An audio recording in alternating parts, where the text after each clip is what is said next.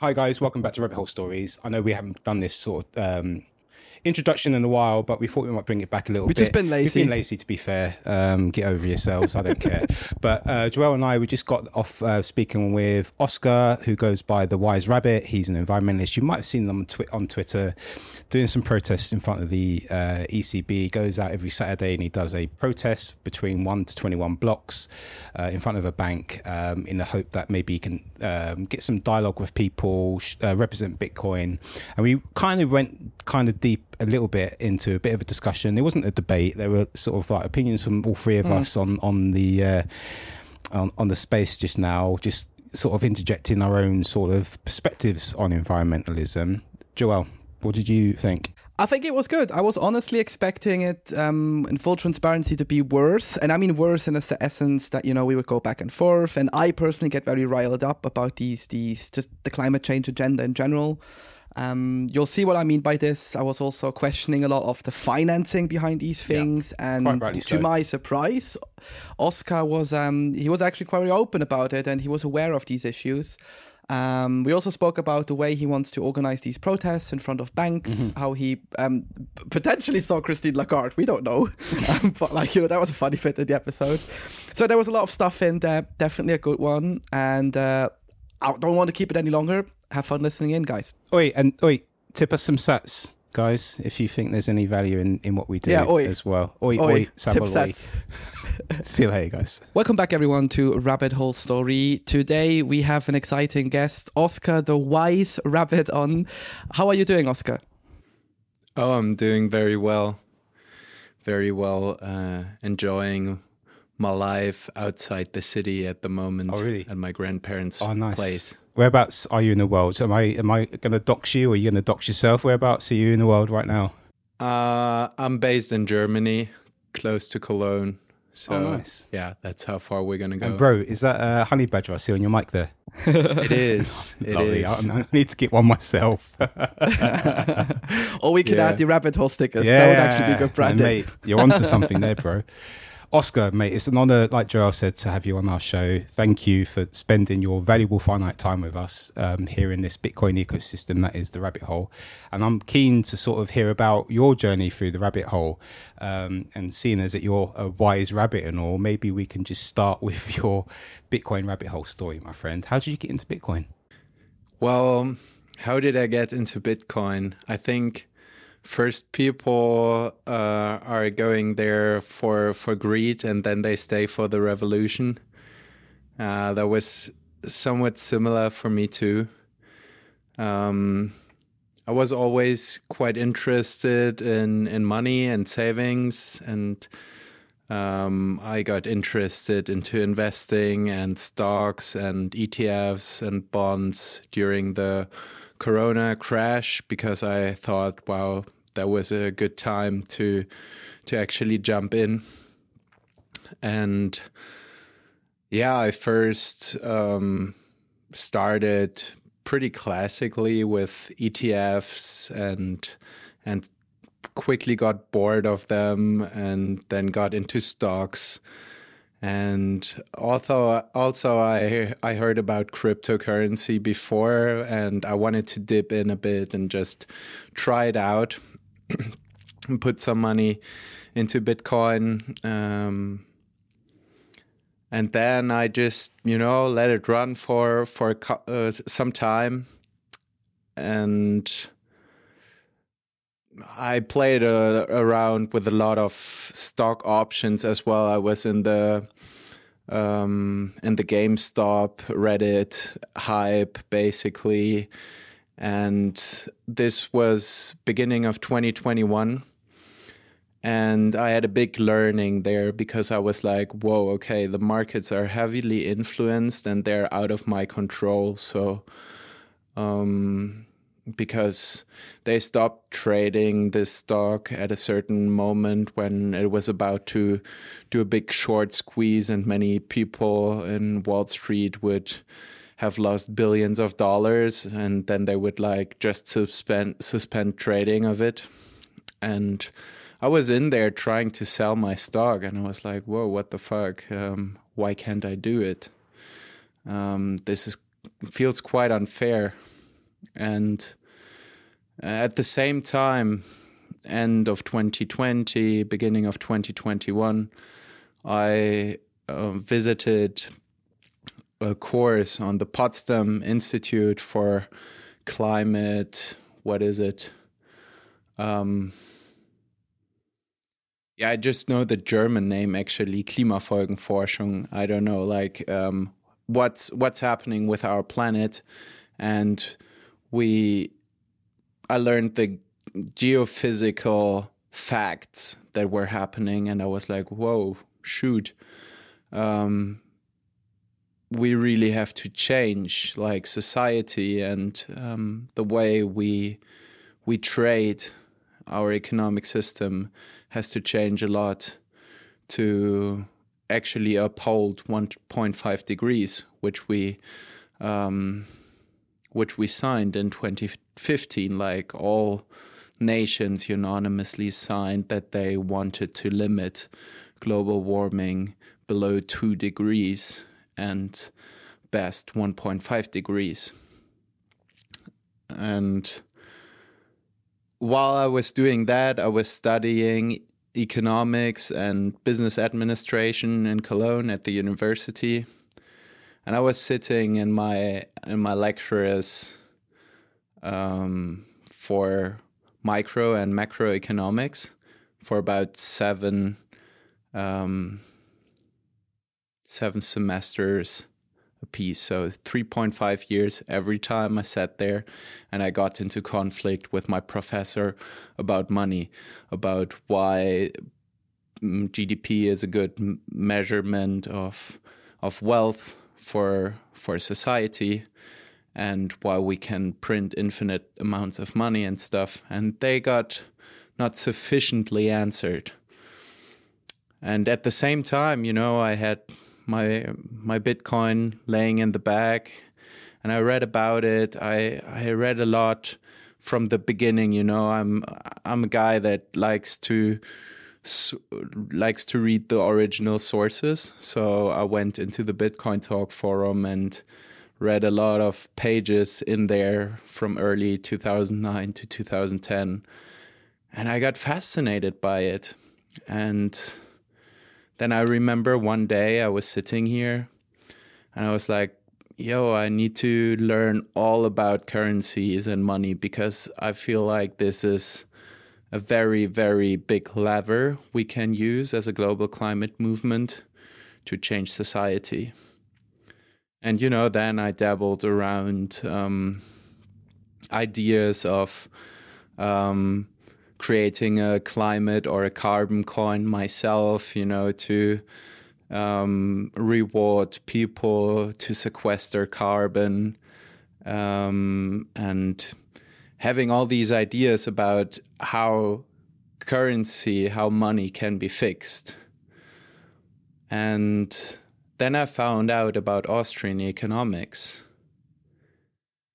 and I went into my university and I looked for a professor uh, to teach it there, but there was no there was no one. So I had to look in the library and I got out the old books from Ludwig von Mises and Hayek, and they actually had to take them out of the cellar from for me. And they were like, "Bro, nobody ever." uh, rents out this stuff. Uh, how do you come up with that? And I was like, well, I'm curious about it. I want to read more into it. And then I was, I just remember vividly that I was sitting in the library and having one eureka moment after the other. I wanted to shout out and put the books into, in, in front of every other people and be like, bro, you got to read this. This is way more logical than all this stuff we're getting taught. And yeah, this is how somehow Bitcoin dawned on me as a very, very, um, yeah, as a as a part of the solution to many of the problems we see in the world. This is like a general overview over so over my rabbit hole story. So you kind of almost like discovered Bitcoin and you went through the whole shitcoinery phase, which a lot of people do, including myself. And so you then got into the environmentalist interest after discovering Bitcoin, and then you fell down that rabbit hole since. Is that right, or is that something historically you're interested in, or is it only because of Bitcoin now you're uh, more interested in the environmentalist side, or is that something you've always been kind of interested in? Well, I've been aware that climate change is a problem earlier, but I didn't feel very powerful, you know, like I I thought, whoa, so much needs to change, but I don't know how to do this all by myself. And I got really frustrated and anxious about it, about the future. And then, you know, like the more I learned about climate change and the more I learned uh, about Bitcoin, it went like hand in hand a bit because I got really deeply interested in what are big, um, big levers we can pull in the ecosystem and what are big levers we can pull in the economic system to to help um, help our planet heal, basically. I understand. Um, would you be okay with me sharing my perspective on my rabbit hole of environmentalism, and then see if it matches yours, and then maybe let's meet sure. in the middle. Uh, maybe if there's any discrepancies or, or differences that we can talk through. And Joel, obviously, feel free to pipe in at any time as well. But for me, yes, like you, Oskar, um, I was aware of the narratives and the the the risk that the planet is um, undergoing due to um, climate change, and that's usually uh, based on the fact that we're burning a shit ton of fossil fuels and we're flaring um, oil. Um, and humans, in the way I see it, and the conclusion I've come to uh, through this rabbit hole that i am still in, um, is that over millennia, the planet has gone through periods of warming up and cooling down, the ice age, and things like that and that's happened slowly yeah. and steadily over many many thousands of years um, so i still feel that there is that natural uh, rotation of climate over f- many thousands of years and i think as humans have tech uh, become more technical and industrial um, they've obviously sped up that process somewhat by you know burning all these fuels and things like that. So in my mind i think yes there is a natural um, timeline here the way the planet heats up and cools down but humans are speeding that process up. And we usually do that because we're incentivized in a fiat money system to use cheap um, you know cost um, that doesn't cost anything. They don't care about damaging the environment because it gets them the cheap plastic products that they need for consumerism. Um, but under Bitcoin, I feel that we will be less um, consumeristic. Uh, we'll be spending less of our money, particularly in mining. Yeah. Um, we are, are incentivized to find the cheapest and most renewable energy types there are. And I know that with that incentive, only things can get better environmentally. So I'm just curious um, as to whether or not you see things the same or whether you've got a different perspective that you want to share with us. So I like I agree with you that the climate has changed naturally. It's actually um, due to the sun uh, intensity um, these are called Milankovitch cycles. So there was an astronomist who found out that the Earth kind of wobbles in the atmosphere, and there's a different sun intensity. That's why we have ice ages.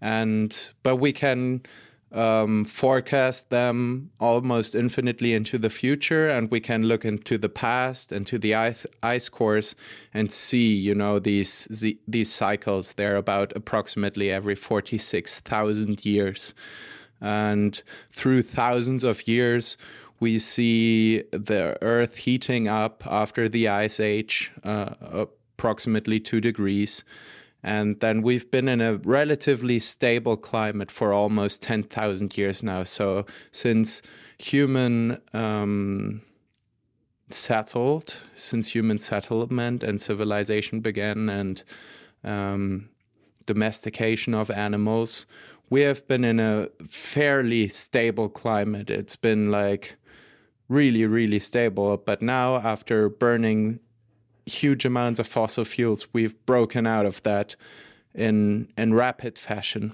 And this is really like this is a basically a huge global experiment we're doing with the planet. And there's no denial that 99.98% of the heating we see at the moment is man made. And also, the sun intensity in the last couple of years actually kind of decreased a bit.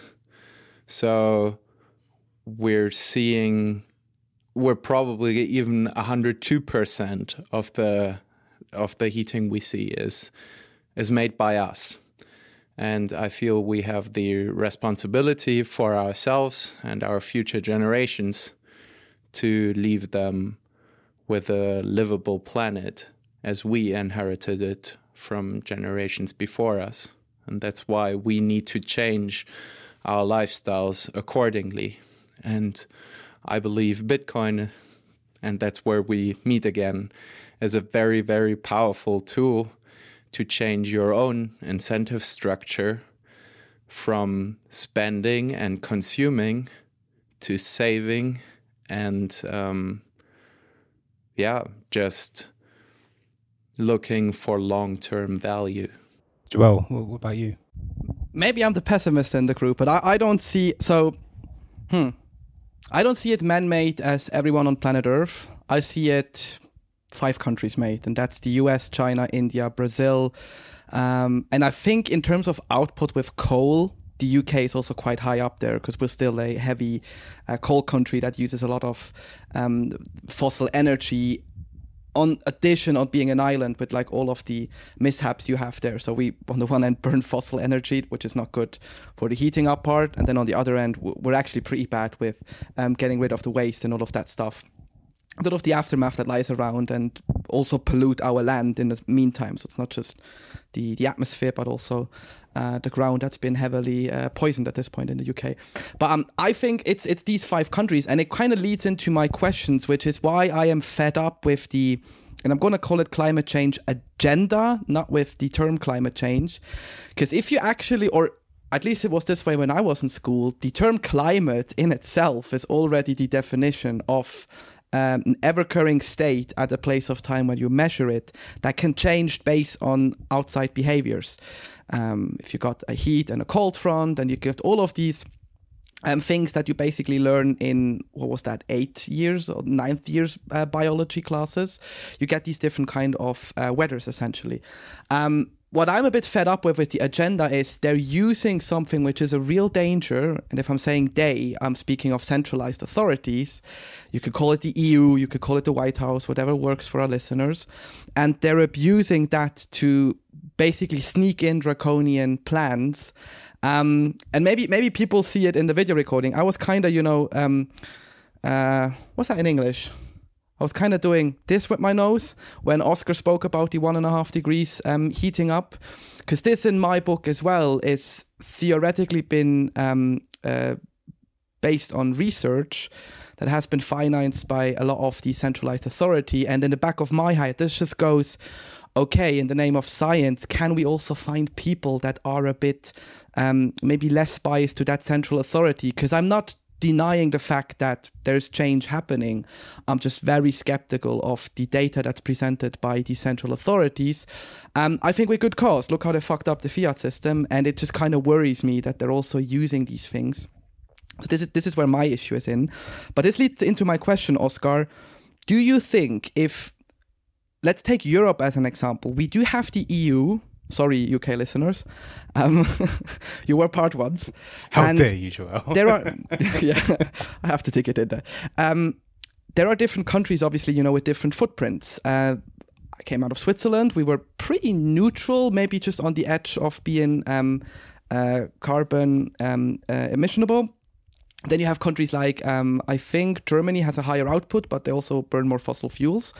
And I sometimes think it's a bit unfair that these centralized authorities in Brussels put down the hammer and go, right, we'll introduce something like a climate score, for example, and we'll basically punish people who might as well already be, you know, working pretty hard on reducing their footprint and all of these things.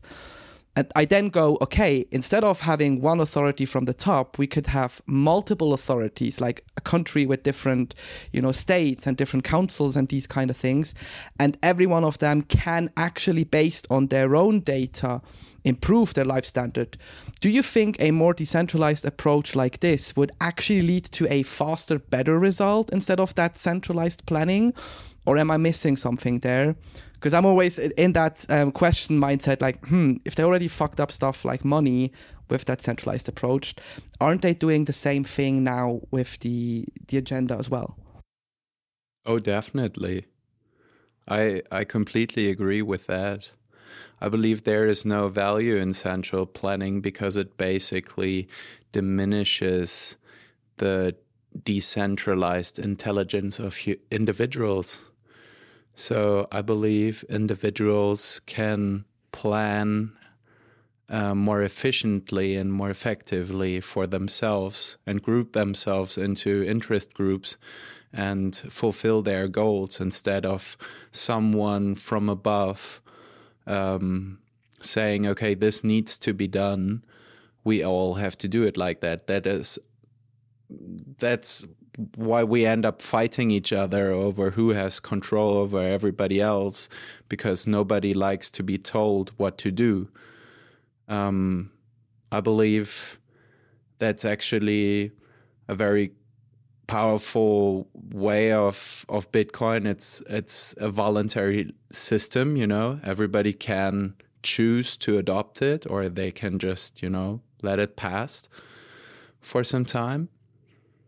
And that's why everybody who's in the community is so so into it you know? Like we're in the rabbit hole. We're never going out of it. We're like whatever happens bitcoin can be banned from government I, it can be made illegal. Well, we just do it underground. We'll do our underground uh, radio shows, and you know, this is that's why I said, you know, I joined for the greed and I stayed for the revolution.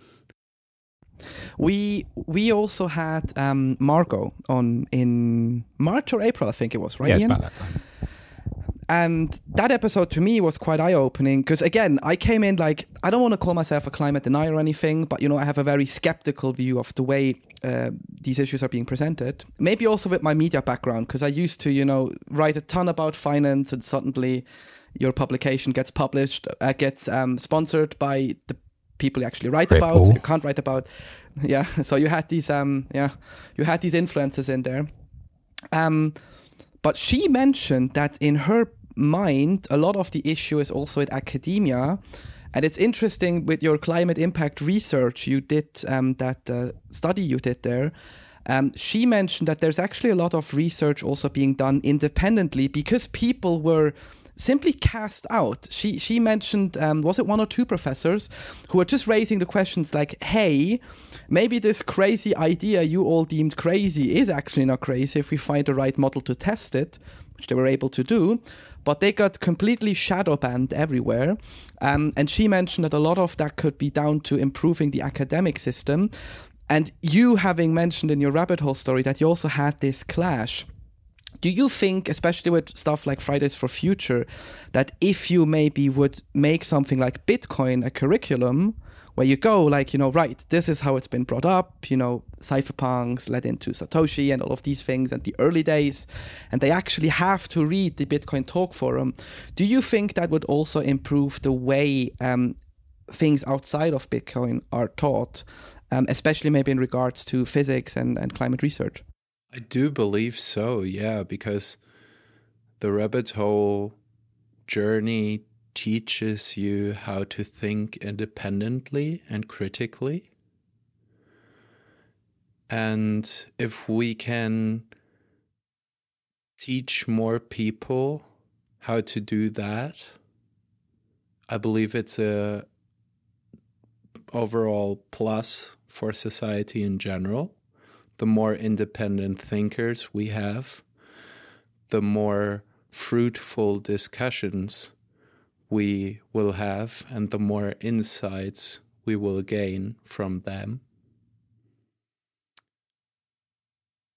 However, you know, I wanted to talk about the the thing you mentioned with um, research getting funding from the institutions that we're kind of fighting. And I believe, you know, the incentive system in money is obviously fucked. You know, like there's no denial in that. However, I believe that the IPCC is a fairly decentralized approach to climate impact research. You know, there are researchers from all over the world coming together. And there are three groups in that, you know, group A and B, they're doing diagnostics. They're basically saying, okay, this is happening to our planet. This is the data, you know, CO2 concentration in the atmosphere from Mauna Kea or mm, ice cores or, you know, Arctic sea ice expansion, whatever it is. There's a huge amount of data. They just put it together, say, this is happening. And then there's group three, and they're not doing diagnostics, they're doing therapy. And they're basically in this centralized authority mindset, how the world works right now. And they're saying, you know, the world works right now like this. These are the measures we have to take to make it different. But it's it's always a centrally planned approach. Is is this the same group where um, people like the Aspen Institute and all of those are in? Because I've read, I actually read the IPCC reports, and if you read the data part of it, you go, okay, there's no mention of, you know, on Bitcoin Twitter, for example, they always say like, oh, um, we gonna we're gonna uh, reduce fossil fuels. There's actually no mention of that at all in the data side of things. They just say we're aware, we're in a transition period, and all of that stuff. And then it's always, I think, the Aspen Institute, which is very influential in the IPCC group. For those of you not in know, the Aspen Institute is basically financed by a bunch of billionaires who all funnily enough have always invested into companies who are the solution for these kind of things um, and I know that they are very much the devil in there who go in and say, if you don't do this, we'll cut you off. Do you happen to know if there's also other institutes like this in that third group? I don't. Oh shit. Okay. Actually, well, maybe, maybe you'll find it out and I can link it in the show notes. Yeah, probably. Like I, I would have to do a bit more research in that, but um, I be- I also believe, or I I don't necessarily have to believe that, but since the seventies, there's an extensive amount of research funded by big oil and big coal industries to deny or to postpone action on climate change. Um, this is like research funded by tobacco industry about the health impacts of smoking. And I believe these these doubts they sow into our minds are very effective because basically our message as um, climate activists and as Bitcoiners are you as an individual, you need to change. And change is hard, you know? We love the way we are. We, we prefer sitting down. And if there's somebody else who just sows a bit of doubt into our minds about this change being actually necessary and and and bringing us long-term value, then we'll be like, you know, I'll like my chair. I'll stay where I am. And this is very dangerous, I believe. Have you ever um, heard about the big uh, five oil company stories with nuclear? Tell me about it, Joe. Uh, we had Alana on a couple of weeks ago, and she mentioned this in passing. I was like, oh, that's interesting. And the thing was basically in the 70s and 80s. And I particularly researched it in Switzerland because that's where I got the closest connection with from having lived um, there all my life. Um, big oil financed a lot of the um, core anti, you know, uh, we need to build out uh, nuclear uh, things and stuff um, organizations because they knew if we just plant enough fake evidence, so to speak, in this now older technology. And bear in mind, back then it was already um, 20 years since sort of the mainstream nuclear thing started to roll out.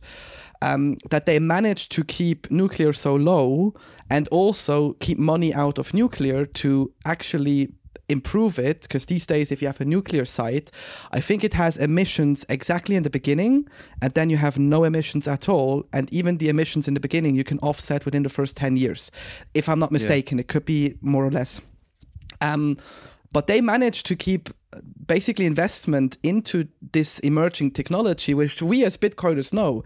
Holy shit, if you use it right, this thing runs for an eternity, free energy essentially for eternity. That's great, right? Um, yeah. And they managed to basically um, support stuff like Greenpeace, for example. We also know how much they get influenced by Ripple and such. Um, to never ever get money into that industry again. And I read a book. Um, it's called the the the play in shadow with the big five and you actually saw the uh, telegrams and the faxes back in the days of you know shell executives writing with bp executives and making fun of you know the nuclear researchers who were there presenting like hey look if we do this we reduce the heating of the planet by like 0.8 degree which is amazing when you when you go yeah. into the details and such but just because they were so greedy of having contracts with localized um, localized um, economies and these kind of things in the oil industry, they basically were able to keep it under wrap to this day, more or less. In the last five years, I would say, they managed, uh, nuclear managed to break out because the security you know, surrounding uh, nuclear reaction explosions and these things has improved massively.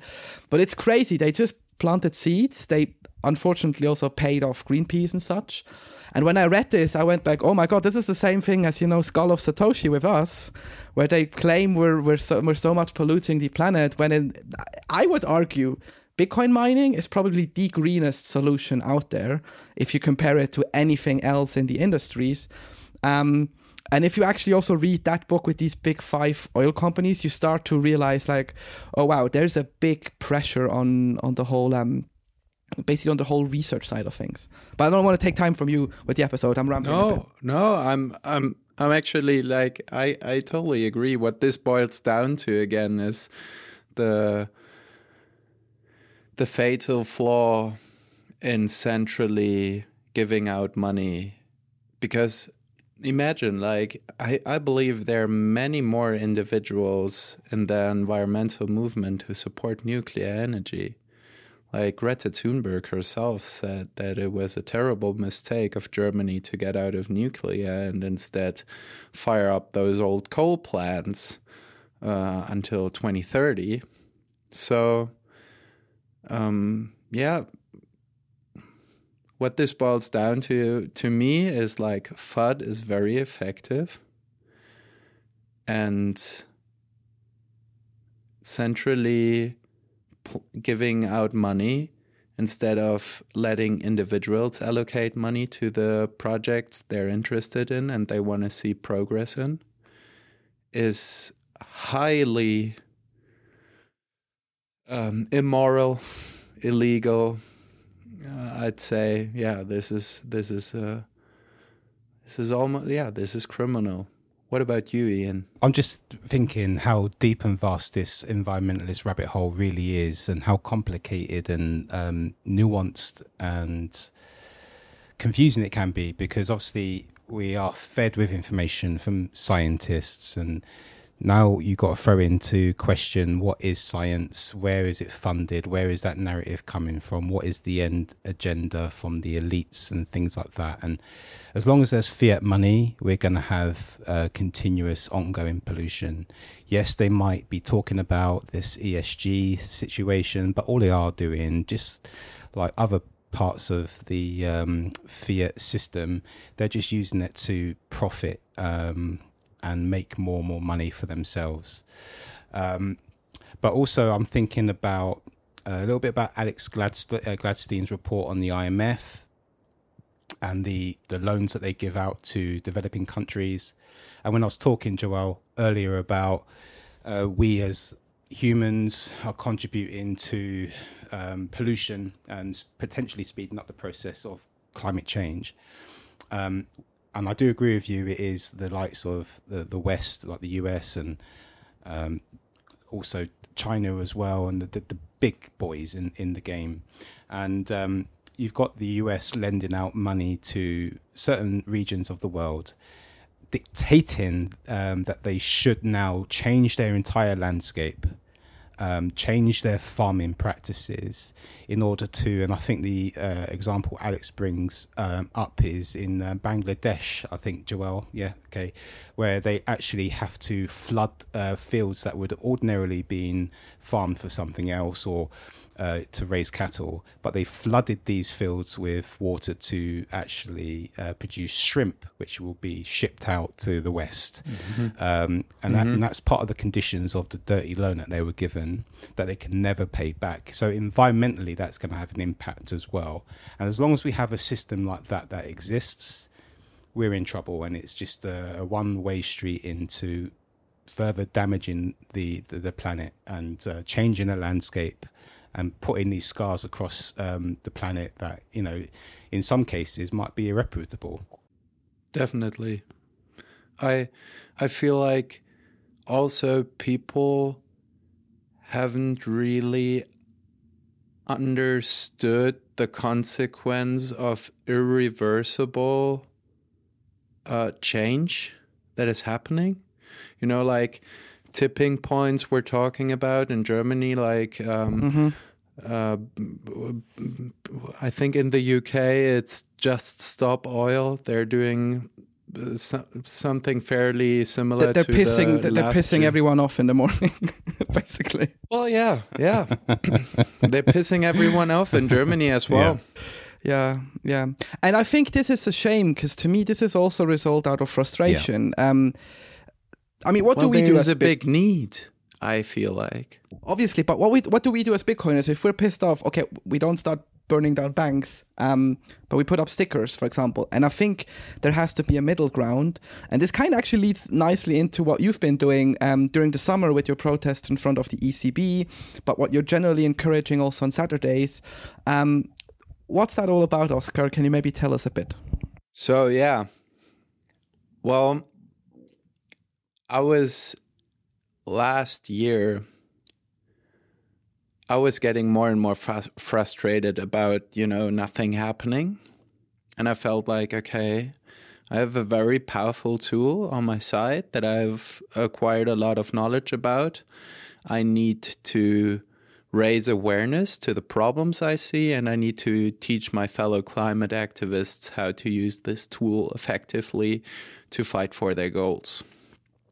And I set out to do so by firstly challenging myself to live on a Bitcoin standard, like only paying in Bitcoin and only being paid in Bitcoin, because that's the end goal. That's where we want to go to. And I have this quote from Mahatma Gandhi in my mind, which said, Be the change you want to see in the world. So before I asked my fellow citizens to join me in that journey, I had to find out if I can actually do it myself.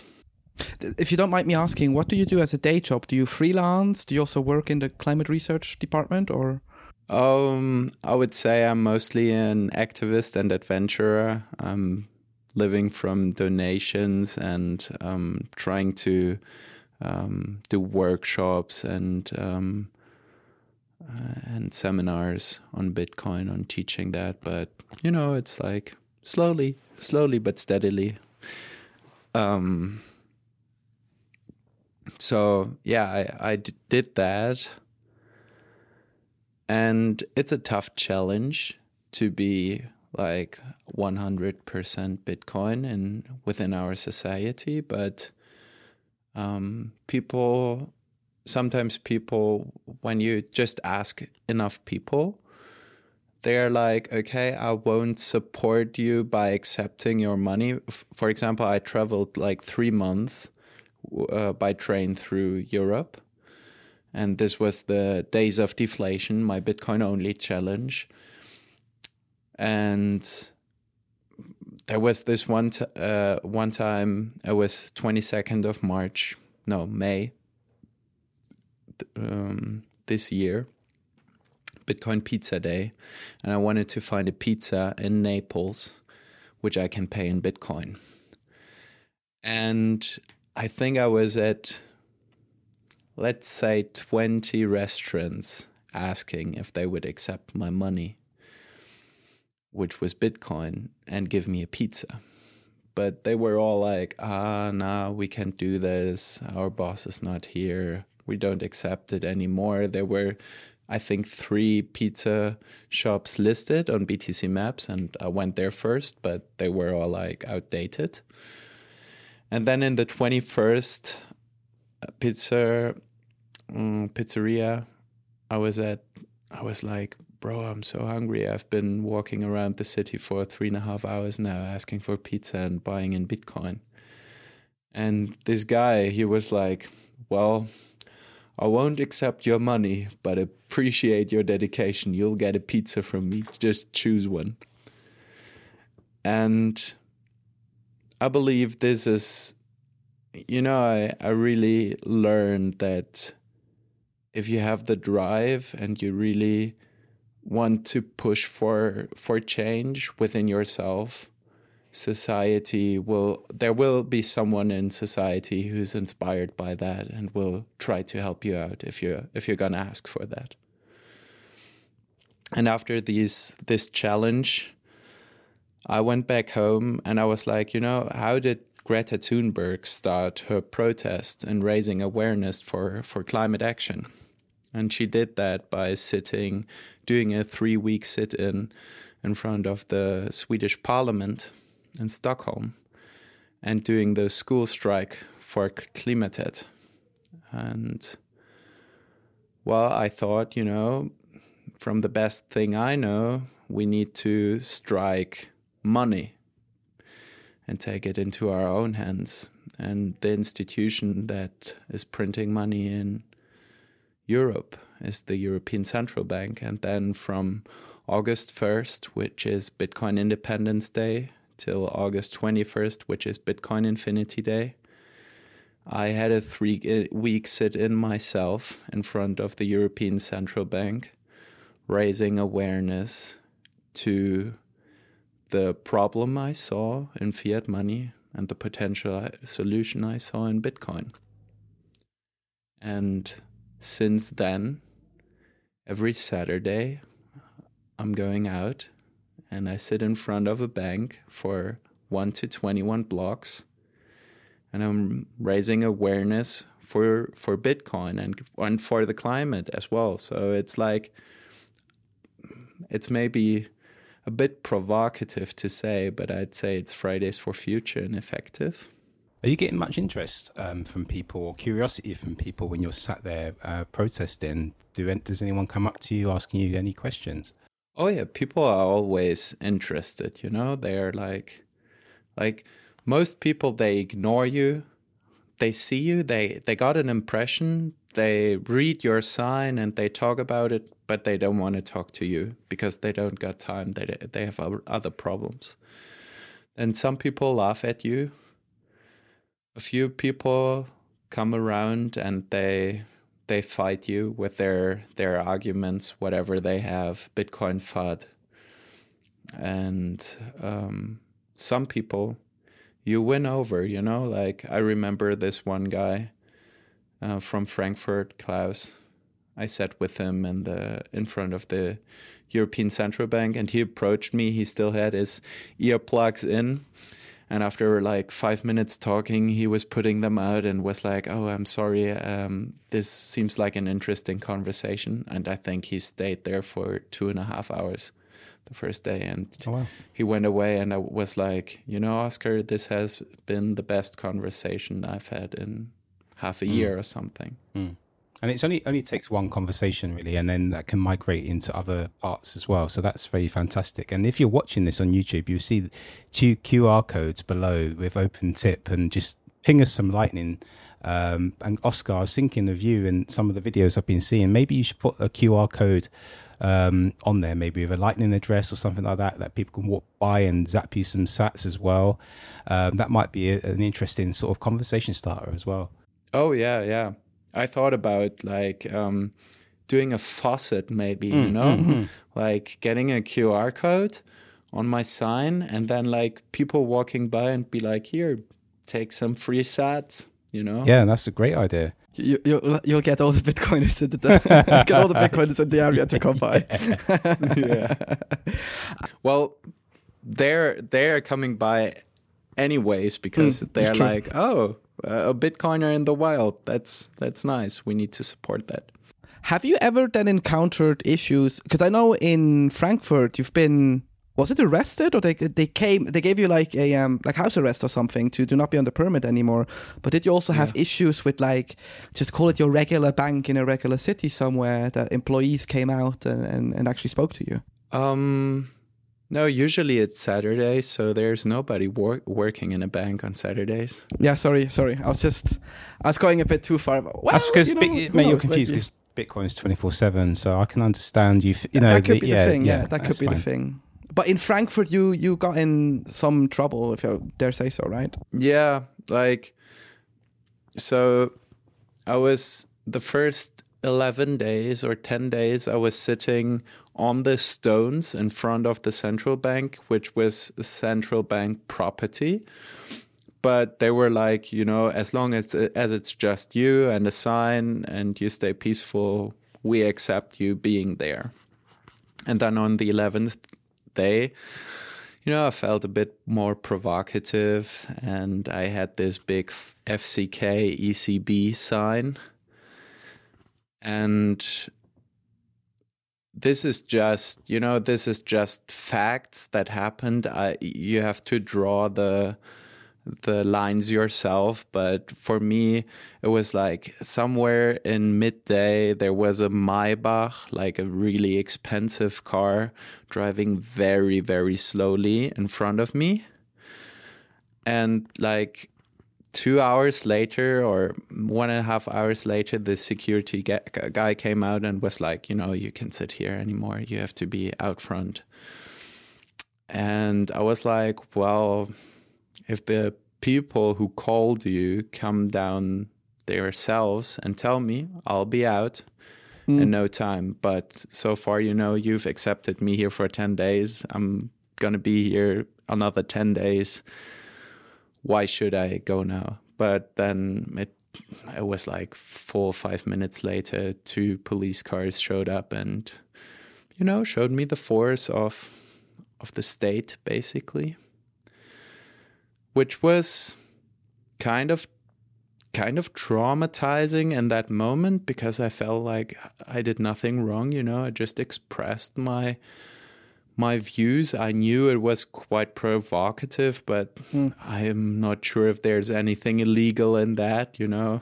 And Especially in Germany, where we still have, you know, a right to to well, a a right to demonstrate, which they like. Sometimes for they turn it off, now, you know. yeah. Yeah, they like to turn it off and on again, um, based on whatever it is. But um, we also have a right of expression, and in both cases, it fits what you did perfectly. Um, but I bet. Uh, who, do you think it was Christine Lagarde driving by that Maybach? I'm just curious now. if the boss himself saw I'm the not sign. sure.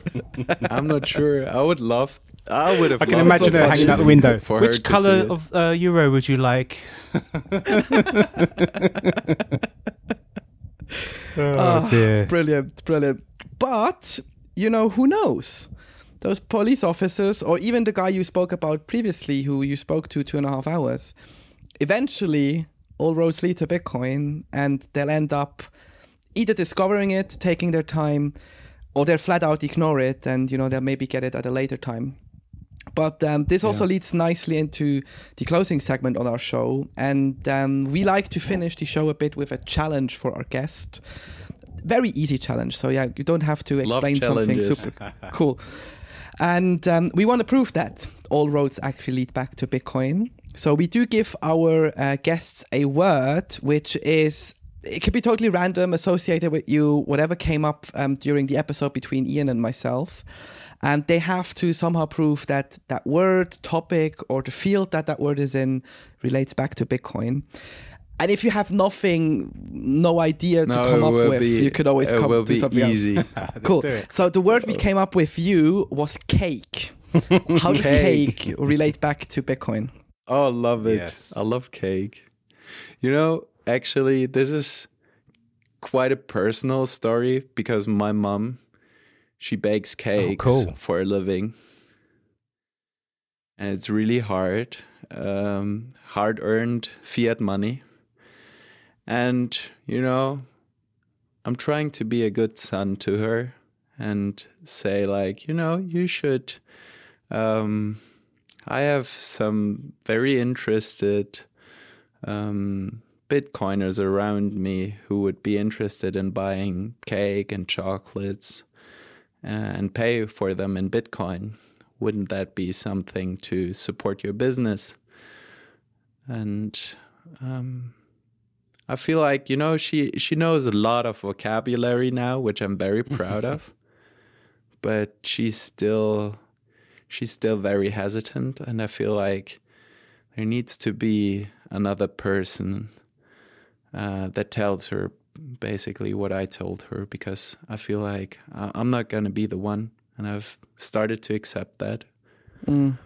but um, yeah i think that's how cake relates with me to bitcoin and Nice. whenever i get a birth- birthday cake now I'll make sure that it's getting a Bitcoin topping on it. Like, for example, next birthday, pretty sure it's going to be this honey badger on a cake. That sounds like a perfect cake. And um, if Oskar's mum, if you're listening, I like cake too.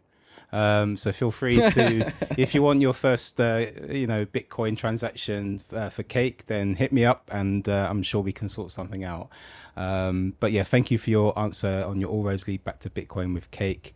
Um, I was kind of thinking about um, when when Joel said cake, I was thinking of layers. So like uh, a layer cake, uh, the Bitcoin uh, layer, one. you know, layer one, layer two, and all that kind of stuff. But that's where my mind goes with things. But I, I do like your answer, Oskar. Um, thank you Oh, again love for it. joining us here at Rabbit Hole Stories. Thank you for delving down a little bit of the environmentalist and discussion that we had around environmental uh, issues and things like that.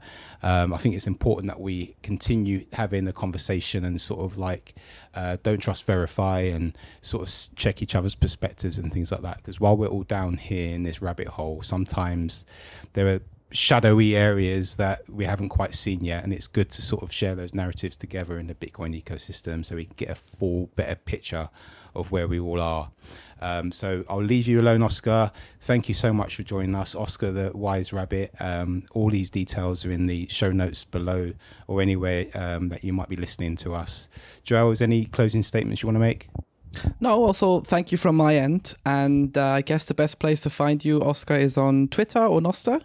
It's probably going to be Nostr, Blue Sky, and Mastodon in the future because I will set back from centralized social media. It's not very good, but you can check out my YouTube if you want to see the Climate Punks manifesto, for example. uh, piece of art in front of the European Central Bank. And yeah, guys, thank you so much for having me. It was a great conversation with you guys. I really enjoyed it. And Ian, keep doing podcasts. Your voice is just it's magnificent. He's got a good voice, yeah. yeah, i've got a good, Good radio radio, voice. voice forget the face but um, yeah thank you oskar mate take care and i'll see you soon